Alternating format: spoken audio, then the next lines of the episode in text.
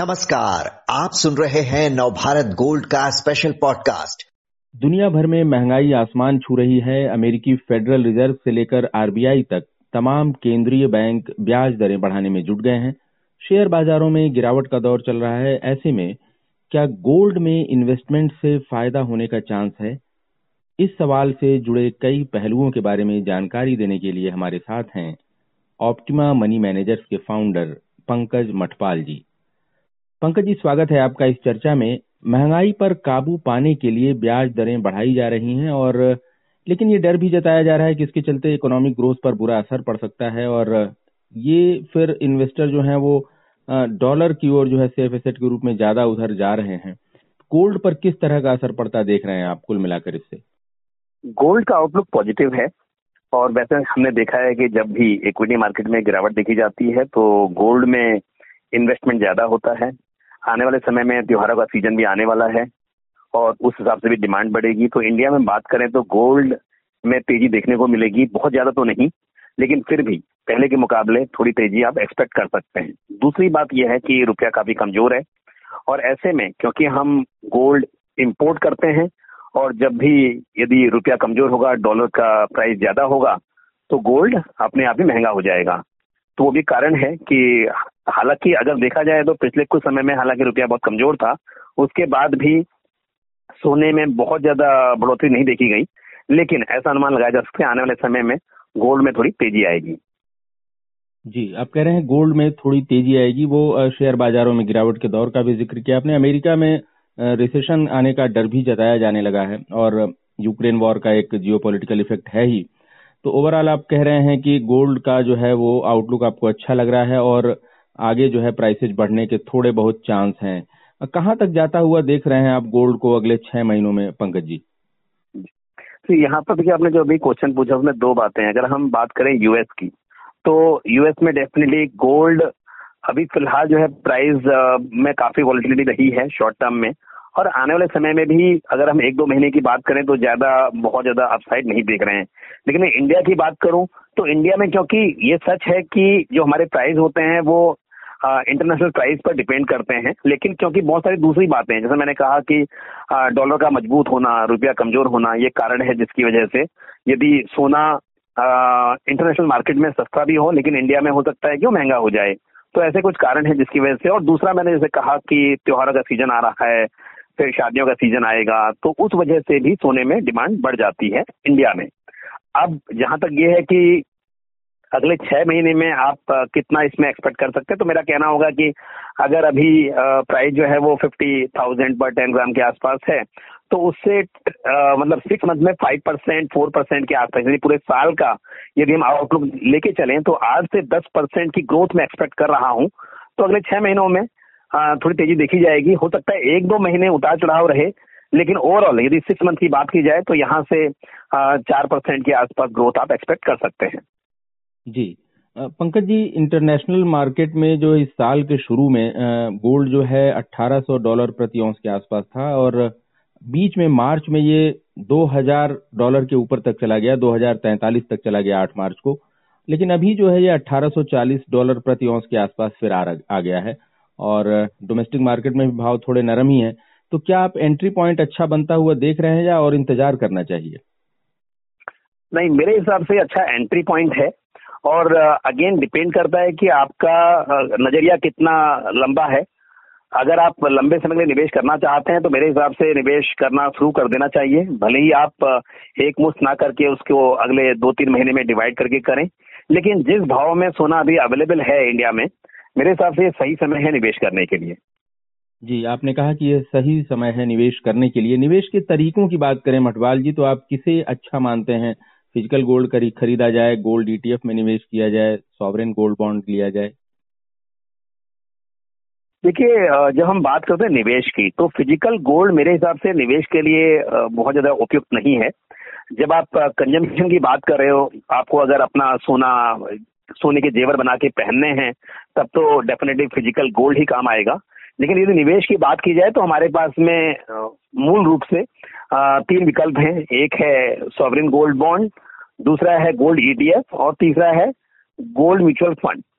तो इनमें से यदि मैं बात करूं, तीनों की अपनी इम्पोर्टेंस है। यदि आप लॉन्ग टर्म के इन्वेस्टर हैं और एक मुश्त राशि निवेश करना चाहते हैं तो सॉवरिन गोल्ड बॉन्ड जो है सबसे अच्छा विकल्प है। वजह यह है कि यहाँ पर आपको जो सोने के प्राइस में जो बढ़ोतरी होगी उसका फायदा तो मिलेगा ही मिलेगा, लेकिन साथ में जो सरकार यहाँ पर सालाना ढाई परसेंट का इंटरेस्ट पे करती है वो आपका ओवर एंड अबाव एक बेनिफिट है। दूसरी बात यह है कि जब सोने में निवेश करते हैं आप, चाहे आप गोल्ड ई टी एफ में करें या फिजिकल गोल्ड में करें, तो यहाँ पर short term capital gain tax, long term capital gain tax भी अप्लीकेबल होता है। लेकिन जहां तक सॉवरिन गोल्ड बॉन्ड का सवाल है तो सॉवरिन गोल्ड बॉन्ड में यदि पांच साल के बाद कोई रिडीम करता है अपने बॉन्ड्स को, या फिर जैसा कि आठ साल की मैच्योरिटी होती है और उसके बाद में मैच्योरिटी पर पैसा मिलता है, उस पर long term capital gain tax नहीं देना पड़ता।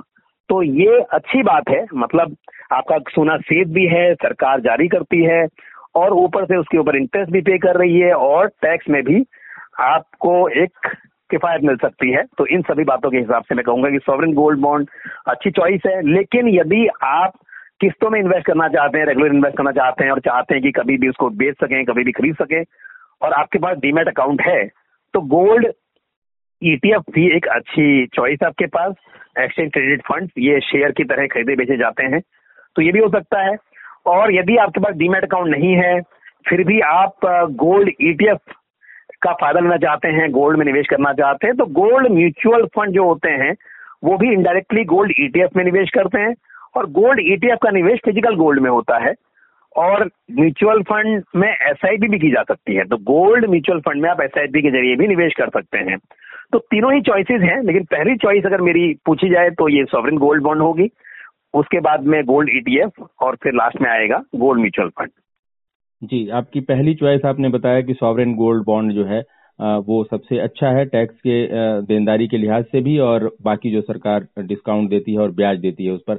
ये गोल्ड बॉन्ड स्कीम जो है दो हज़ार बाईस तेईस वाली सीरीज जो है वो सब्सक्रिप्शन के लिए खुलने वाली है, आज जो है आज से खुल रही है और चौबीस जून तक इसमें निवेश किया जा सकेगा। पांच हजार इक्यानवे रुपए प्रति ग्राम का इशू प्राइस तय किया है सरकार ने। जैसा कि आपने कहा कि इसको सब्सक्राइब करना चाहिए गोल्ड बॉन्ड स्कीम को, जो भाव तय किया है पांच हजार इक्यानवे रुपए का, वो ठीक लग रहा है आपको? बिल्कुल, देखिए चौबीस कैरेट सोने का ये भाव है। जब आप सॉवरिन गोल्ड बॉन्ड बाय करते हैं तो ये जो चौबीस कैरेट सोने का जो भाव होता है, जो अभी पिछला वीक गया उसके लास्ट थ्री डेज का जो उसका जो एवरेज था उस प्राइस पर ये तय होता है, तो उस हिसाब से डेफिनेटली ये अच्छा है। और दूसरी बात, ओवरऑल में बात करें कि निवेश के हिसाब से तो पाँच हज़ार इक्यानवे और उसमें पचास रुपए का डिस्काउंट भी मिल सकता है पर बॉन्ड पर, यदि आप ऑनलाइन बाय करते हैं और डिजिटल मोड में पेमेंट करते हैं। तो यदि आप जो पेमेंट है वो एन ई एफ टी या आ, किसी भी तरह से मतलब ऑनलाइन पेमेंट कर देते हैं, तो चाहे वो यूपीआई हो या वो कार्ड से हो, तो उस केस में आपको फिफ्टी रुपीज का डिस्काउंट मिल जाता है पर ग्राम पर, तो उस केस में और भी सस्ता हो जाएगा। तो इसलिए मेरा मानना है कि ये अच्छा ऑप्शन है। और आजकल मेरे हिसाब से हर इंडिविजुअल ऑनलाइन पेमेंट करने की क्षमता रखता है क्योंकि सभी लोग आजकल नेट बैंकिंग यूज करते हैं। तो हमें ये जो प्राइस है पाँच हज़ार इक्यानवे की जगह पर वो पाँच हज़ार इकतालीस भी कंसिडर करना चाहिए। जी मठपाल जी, आपने जिस तरह शुरू में आपने बताया कि गोल्ड प्राइसेज पर जो सिनेरियो बन रहा है कि बढ़ोतरी की उम्मीद तो है, लेकिन इंटरनेशनल मार्केट में भले ही थोड़ी नरमी हो, अपने यहाँ कई फैक्टर्स की वजह से दाम चढ़ने की उम्मीद है, शादी विवाह का माहौल, त्योहारों का जो है आने वाला है सीजन, तो लेकिन क्या जिस तरह का दबाव दिख रहा है कि मान लीजिए डॉलर जो है मजबूत हो और एक तरह से इन्फ्लेशन का जो है और ब्याज दरें बढ़ाई जा रही हैं, उसकी वजह से एक चिंता है। दोनों तरफ से पुल लग रहा है गोल्ड पर, एक तरफ लग रहा है कि बढ़ेगा, एक तरफ दूसरा पुल आ रहा है कि नहीं बहुत ज्यादा नहीं बढ़ेगा। तो इस सिचुएशन में लॉन्ग टर्म के लिए तो आपने सॉवरिन गोल्ड बॉन्ड को बहुत अच्छा बताया है, एसआईपी के लिए क्या आप सुझाव देंगे कि ये भी किया जा सकता है और बेहतर रहेगा? ये सही कहा आपने। देखिए म्यूचुअल फंड में एसआईपी तो की जाती है और उसमें गोल्ड फंड में भी एसआईपी की जा सकती है। तो जैसा आपने कहा कि अभी फिलहाल के लिए मैं बिल्कुल सहमत हूँ आपकी बात से कि अगले दो तीन महीने आप बहुत ज्यादा यहाँ पर तेजी ना देखें या फिर उतार चढ़ाव की संभावना रहेगी। लेकिन अगर इसके, क्योंकि हमने बात की थी छह महीने की या साल की या उससे लंबे वक्त की, तो मैंने कहा कि हम यहाँ पर पॉजिटिव आउटलुक रखते हैं गोल्ड में। तो अब यदि आप ये चाहते हैं कि आपके पोर्टफोलियो में एक छोटी मात्रा में गोल्ड में रेगुलरली इन्वेस्टमेंट होता रहे, तो इसके लिए एसआईपी से अच्छा कुछ भी नहीं है। आप म्यूचुअल फंड में एसआईपी कीजिए, तो आपका यदि पोर्टफोलियो का जो भी साइज है, मान लीजिए आप हर महीने बीस हजार रुपये की एसआईपी कर रहे हैं, तो उसमें से दो हजार रुपये की एसआईपी आप एक गोल्ड म्यूचुअल फंड में कर सकते हैं। तो उससे ये होता है कि आज मार्केट नीचे हो या ऊपर हो, क्योंकि लॉन्ग टर्म की बात करेंगे तो ऐसे कई बार मौके आएंगे जब मार्केट में काफी गिरावट आएगी और कई बार तेजी भी होगी, लेकिन आपको लॉन्ग टर्म में एक एवरेज प्राइस पर परचेज करने का मौका मिल जाएगा। आपकी जो कॉस्ट है वो एवरेज हो जाएगी। तो इस हिसाब से मैं कहूंगा कि यदि आप लॉन्ग टर्म के लिए इन्वेस्टमेंट करना चाहते हैं और रेगुलरली करना चाहते हैं, तो ऐसे में mutual fund, gold mutual fund में एसआईपी करना बिल्कुल सही विकल्प है। और साथ ही यदि आप सॉवरिन गोल्ड बॉन्ड में इन्वेस्ट करते हैं, तो यहाँ पे एक बात और मैं ऐड करना चाहूंगा कि ये जब जब सीरीज आती है तब तो प्राइमरी मार्केट में आप बाय कर ही सकते हैं, लेकिन ये जो पुरानी सीरीज हैं वो सेकेंडरी मार्केट में ट्रेड होती हैं। तो यदि आप चाहें कि आपका नजरिया चार साल का है, आठ साल का नहीं है, तो ऐसी सीरीज जो पहले से ही चार साल पूरी कर चुकी हो, आप उसकी यूनिट भी बाय कर सकते हैं। तो उससे ये होगा कि अगले चार साल में वो मैच्योर हो जाएगी।